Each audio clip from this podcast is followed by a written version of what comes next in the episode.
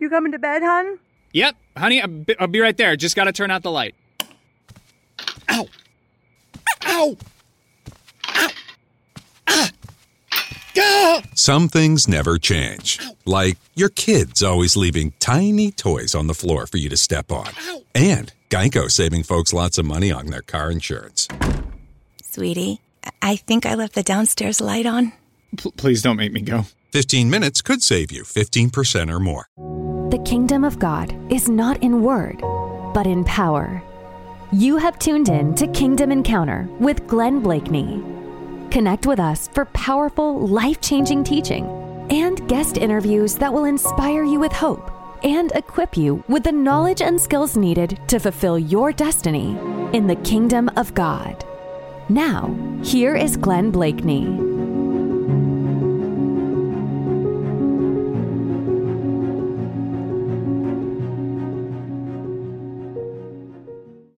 The kingdom of God is not in word, but in power. You have tuned in to Kingdom Encounter with Glenn Bleakney.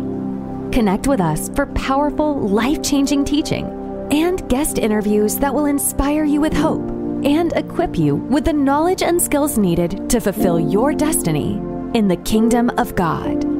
Now, here is Glenn Bleakney. That God is the one who makes wars to cease.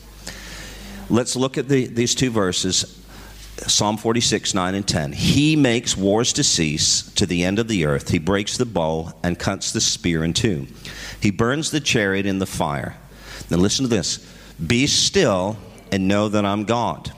I will be exalted among the nations. I will be exalted in the earth.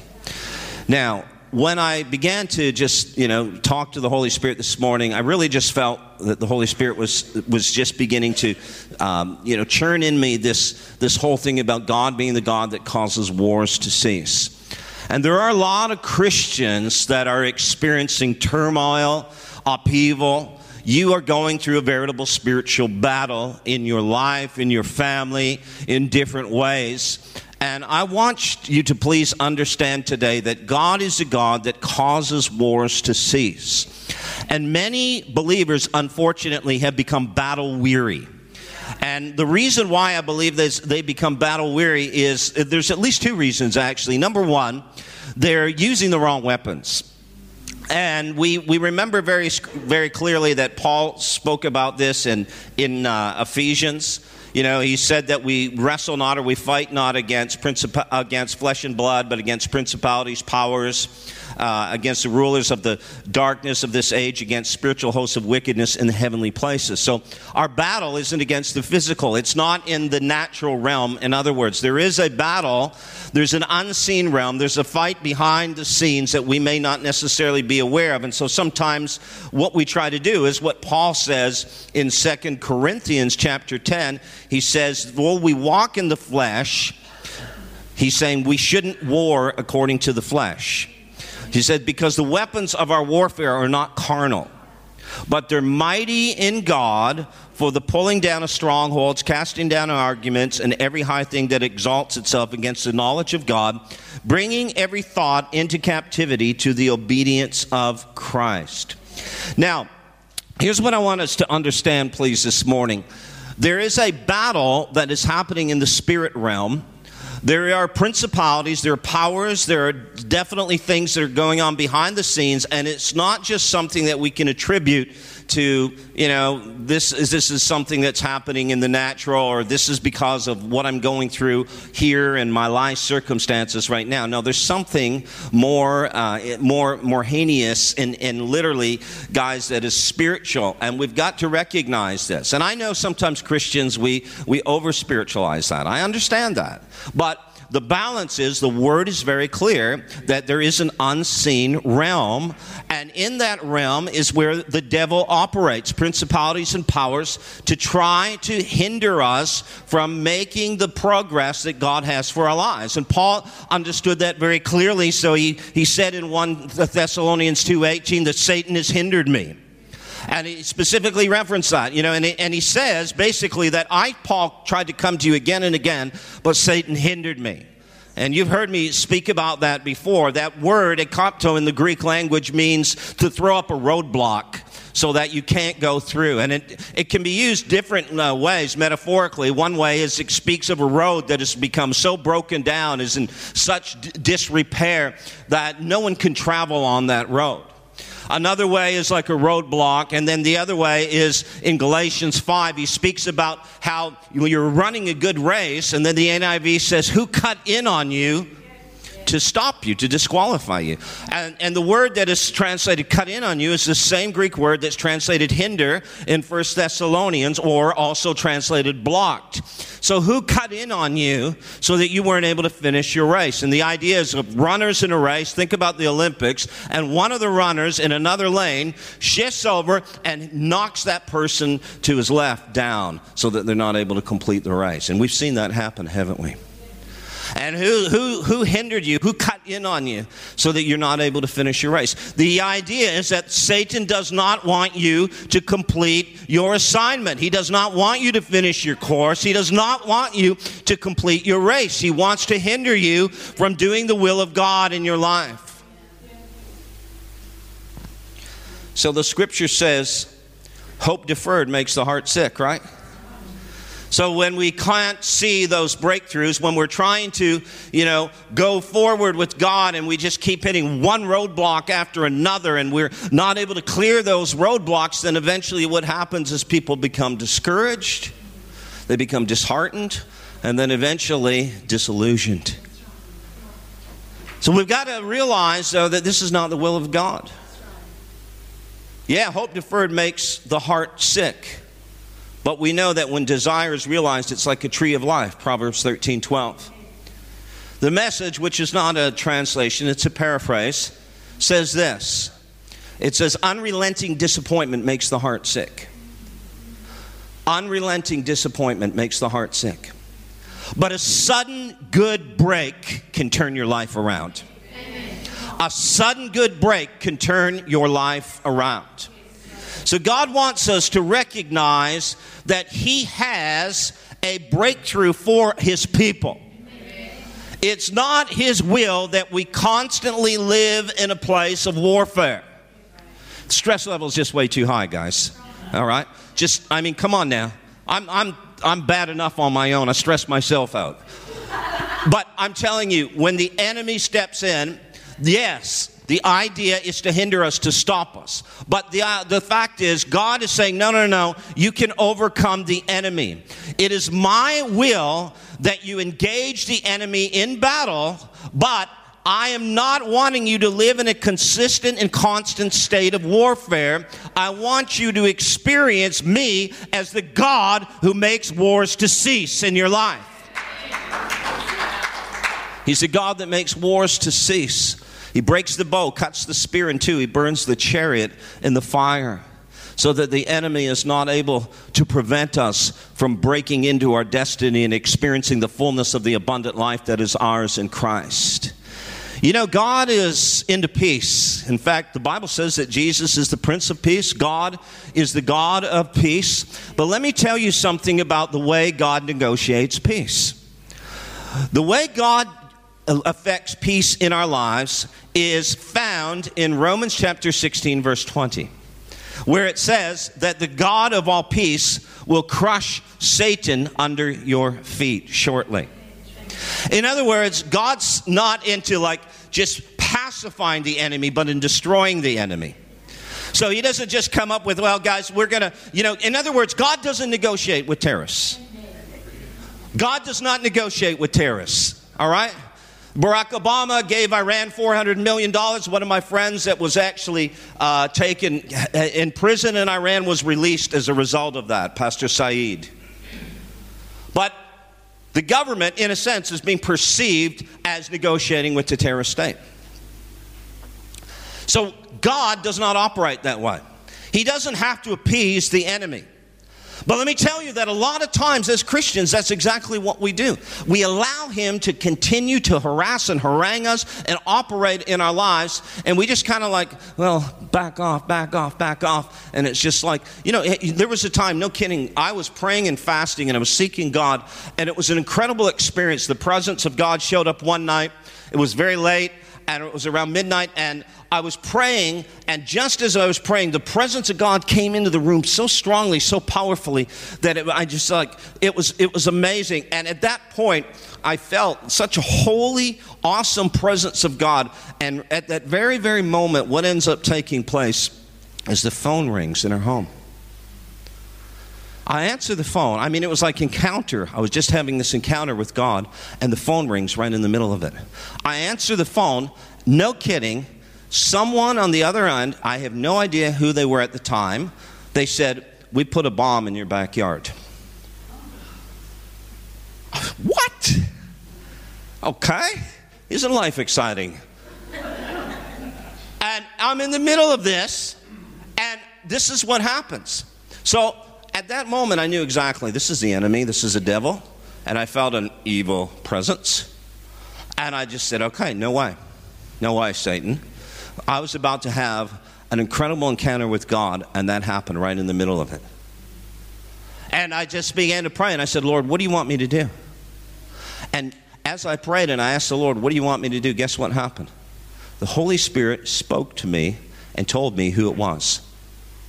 Now, it didn't make sense because he told me it was my neighbor's daughter, but it was a man who was actually on the other line who made the phone call. But he said that. So at midnight, I went and I knocked on the neighbor's door. And I said, because this person claimed to be a Christian, I said, just had a phone call, and this is what happened. Somehow your daughter's connected to it. And they looked at me and they said, oh, yeah? I said, yeah. So they call down their daughter. The daughter was upstairs in her bedroom. She comes down. Are you involved in this? Will you know anything about this phone call? And the daughter puts her head down, and she's like basically like busted, you know, like she got caught. And at that moment, I knew exactly what had happened. She began to tell me what actually was. It was a friend of hers. They hated us because we were Christians. They're involved in Satanism. And they wanted to bring, you know, a curse against us and do all these things. And so I found out who it was and what was going on, and it was thwarted. The enemy was exposed. And I want to tell you that God caused something that could have been a war in my life to cease.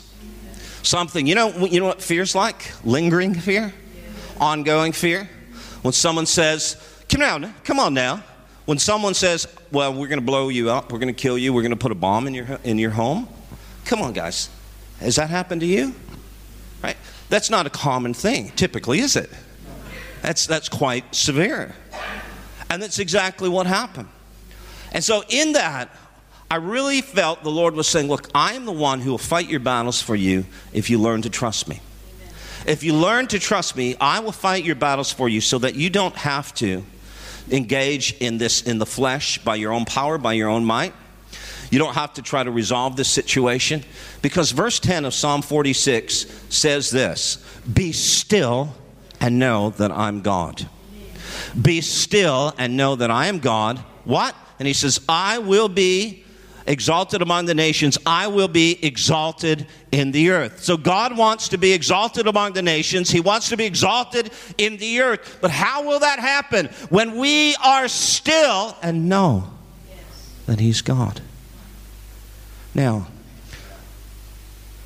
one translation, the New American Standard says, cease striving and know that I'm God.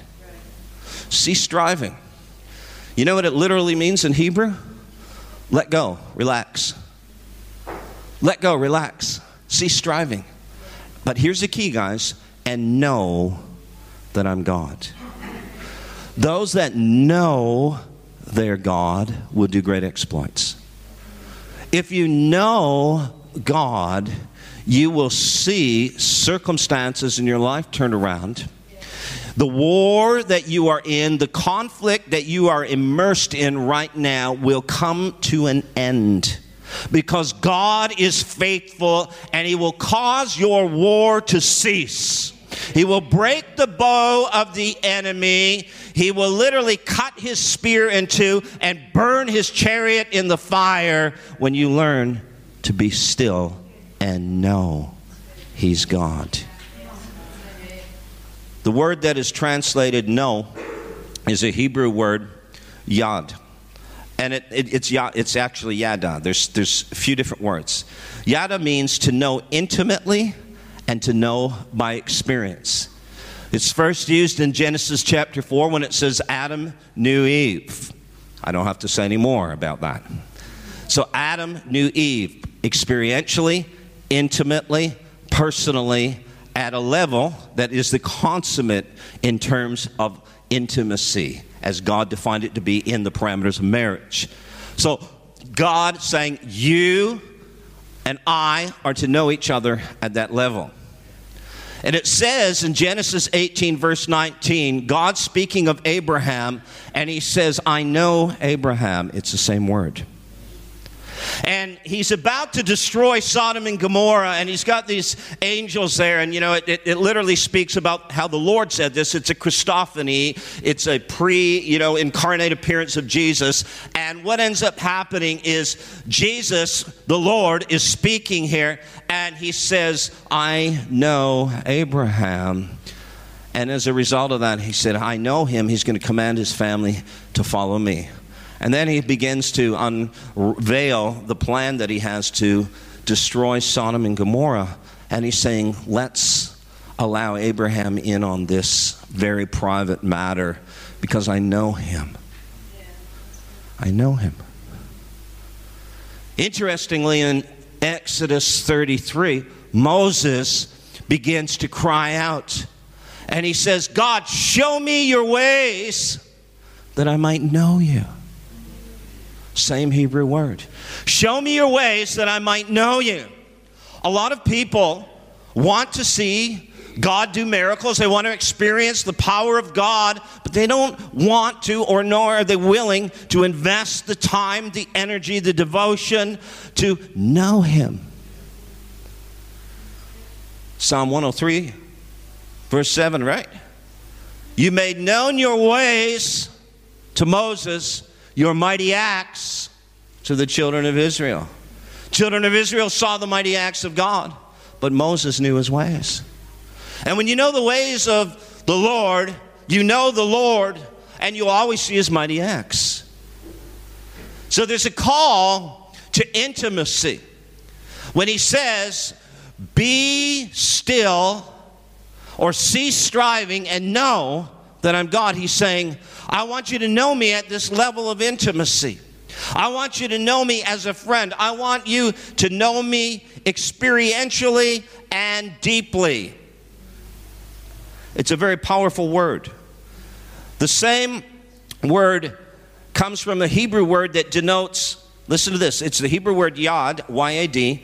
This word denotes the physical hand, and it means power, control, strength, possession. It can be used as in reference to an arrow and even an axle. It's a very interesting word. I looked it up. And it literally means to stretch out your hands, symbolizing a yearning for God. That's one of the applications. Psalm 143, verse 6.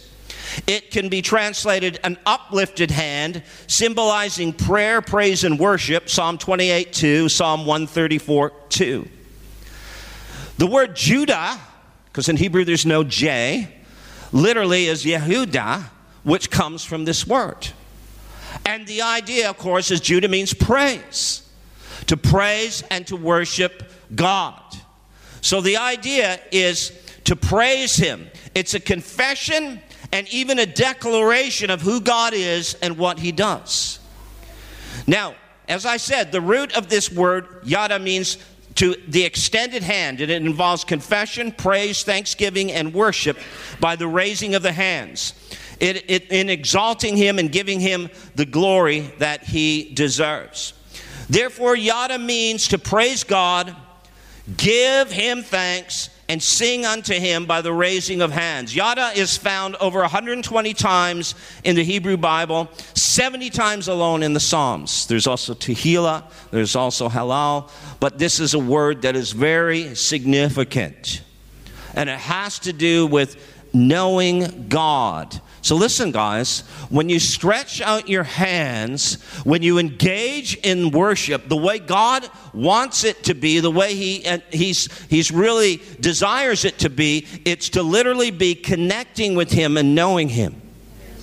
It's not just a religious exercise. It's not just going through emotion. The Bible says that those who worship God must worship Him in spirit and in truth. There are people that raise their hands and they're worshiping God with their physical gestures, but they're not necessarily worshiping Him in spirit and in truth.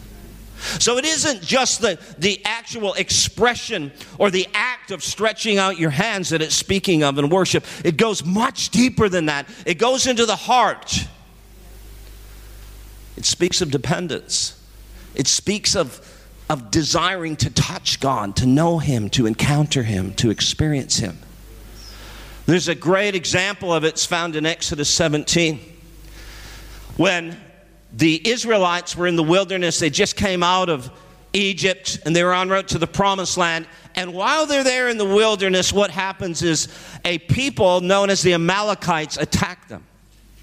And Amalek attacks Israel in the wilderness, and what ends up happening is God calls forth His people to worship Him in the midst of the battle. So Moses goes to the top of the mountain, he stretches forth his hands, and he begins to worship God, and literally the word that is used there is yada. And as his hands are stretched forth to God, what ends up happening is the enemy begins to be defeated. But when he grows weary, then, and his hands drop down, then the enemy begins to prevail. So what happens is Aaron and Hur, of course, come around. They literally support his arms. And as his arms are propped up in worship before God, then what happens is the enemy is destroyed and the children of Israel prevail. And I'm wanting us to please see very clearly here, guys, that there is no way you're going to get your breakthrough until you learn to become a worshiper. You're not going to see the enemy routed. You're not going to break through. You're not going to know God until you become a worshiper. And I know a lot of times men have issues with worshiping God. Why, men? Because we have intimacy issues. That's the reason. And the fact is, and there are women that have intimacy issues too, obviously. But the truth is that we have to come to that place where we realize that God has called us to know Him. This isn't about going to church. Church is boring. Without the presence of God, without God, whatever. Paul said, eat, drink, and be merry, for tomorrow we die. Listen, the fact is, this is about knowing the God who created you. He wants you to walk with Him. He wants you to know Him. He wants you to have a relationship with Him, intimately and experientially. And He's saying the way that you encounter that and you receive that is through worship, through prayer, through intimacy with Him.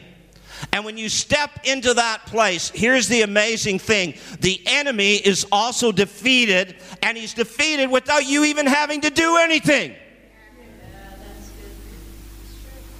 God, I'm worshiping you. And the enemy's like, I'm going to destroy you. You're not going to be able to make it. You're going to die. You're going to lose your home. Your kids are going to die. Your marriage is going to break up. You're not going to be able to overcome. And in the midst of that, you're just worshiping God and your eyes are fixed on Him alone. And then the Lord Himself fights for you.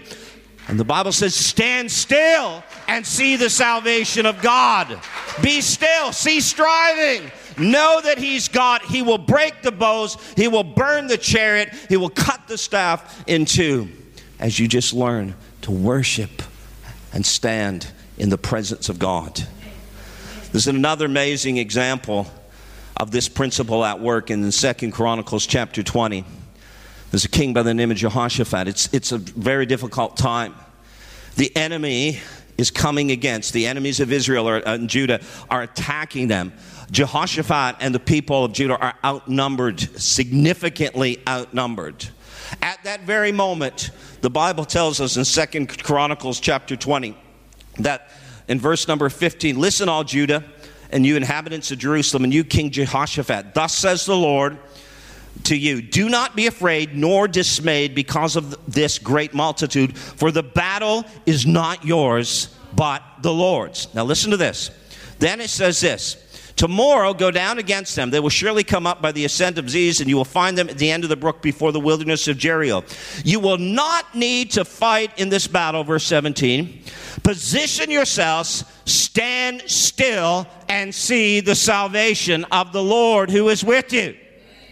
Now, does that mean they just kind of, sat down and went to sleep? No, they didn't.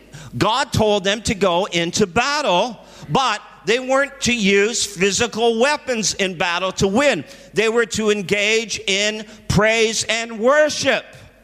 And as they went forth into battle, then what ends up, it says in verse 21, when he had consulted with the people, he appointed those who would sing to the Lord and who should praise the beauty of his holiness as they went out before the army and were saying, yad. Praise the Lord, for his mercy endures forever. Praise the Lord. It's the same word. Stretch out your hands. Praise him, for his mercy endures forever. And at that very moment when they were worshiping God, the Bible says that the Lord stepped in and he discomfited. He literally caused them to be confused. And they ended up that the enemy fled in fear. And they didn't do a thing. They just focused on worshiping God.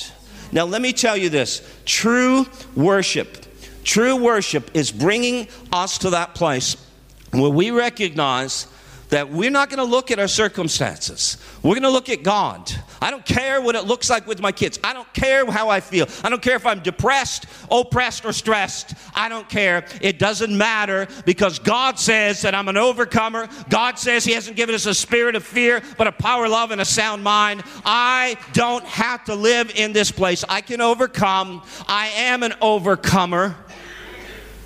And as a result, but how do we overcome? It's not just confessing. I'm sorry, guys. Yeah, it's great to make a declaration. But there's got to be an intimate knowledge of God. There are a lot of people that don't want the knowledge of God. I mentioned this when we were talking about the prodigal son. That the prodigal son, his problem really was this. He wanted the gifts. He wanted the blessing. He wanted the inheritance. But he really didn't care about relationship with his father. And we see the same principle operating in the church. God has blessed me. And God, I'm rich, I'm prosperous, I'm healed, I'm all this. And it's just all about the things that you can get from God rather than the relationship that you can have with God. And yes, he's a good father. And yes, he blesses us and he gives us good gifts and he wants to heal us. And he does heal us and he does bless his people in many different ways. But the fact is, this is a relationship that he's called us into. Imagine if I married Lynn and then on our honeymoon, she says, give me your credit card. And I'm like, where are you going? She said, I'm going shopping 24/7. I'm like, I thought you married me. She's like, you wanted me? No, I just want you. I just want your stuff. I just want your money. I just want your credit card. Listen, no. How absurd is this? But this is the way we treat God. Oh, God, give me this, give me that, give me this, give me this. When we get in trouble, it's gimme, gimme, gimme. And then what ends up happening is, you know what? The rest of the time, I'm good, God. I know you're there. But there's no worship. There's no intimacy. There's no communion. There's no fellowship. And what happens? We don't come to that place where we enter into the authority that God has created us to walk in. He said, Satan will be crushed under your feet. The God of peace will do it, but he's going to use your feet. My feet. The fact is, we have been given all authority over every stronghold that the enemy has. No matter what it is, we can overcome. Listen, guys, let me give you an example. I told you that the word literally means a hand that stretched forth in praise. It can also refer to, believe it or not, an arrow and an axle Think about this. When we lift up our hands, yad, when we pray and praise, yada, our God, we will come to know him, yada. And then what happens as a result of knowing him intimately, when the enemy attacks us and we continue to praise him, yada, God will release his arrows through our praise, and God will literally turn our circumstances around, because the yad, the axle, will cause things to turn around. An axle causes things to turn in a new direction. The same Hebrew word is translated in 1 Kings 7, 32 and 33. So God is saying, as you worship me, as you praise, you'll get to know me. And then what will happen, he said, is I will literally bring you to a deeper level of prayer, a deeper level of intimacy that will release the weapons of warfare that will cause the enemy to be destroyed, and the axle of God will turn your life around in the direction that he wants you to go.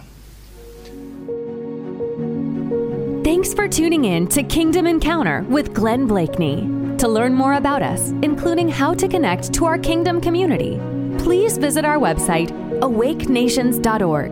Again, that website address is awakenations.org. If you're enjoying the show, please feel free to rate, subscribe, and leave a review wherever you listen to your podcasts, so other listeners like you can receive powerful, life-changing teaching. We appreciate that effort, and we hope you'll join us again in the next episode of Kingdom Encounter.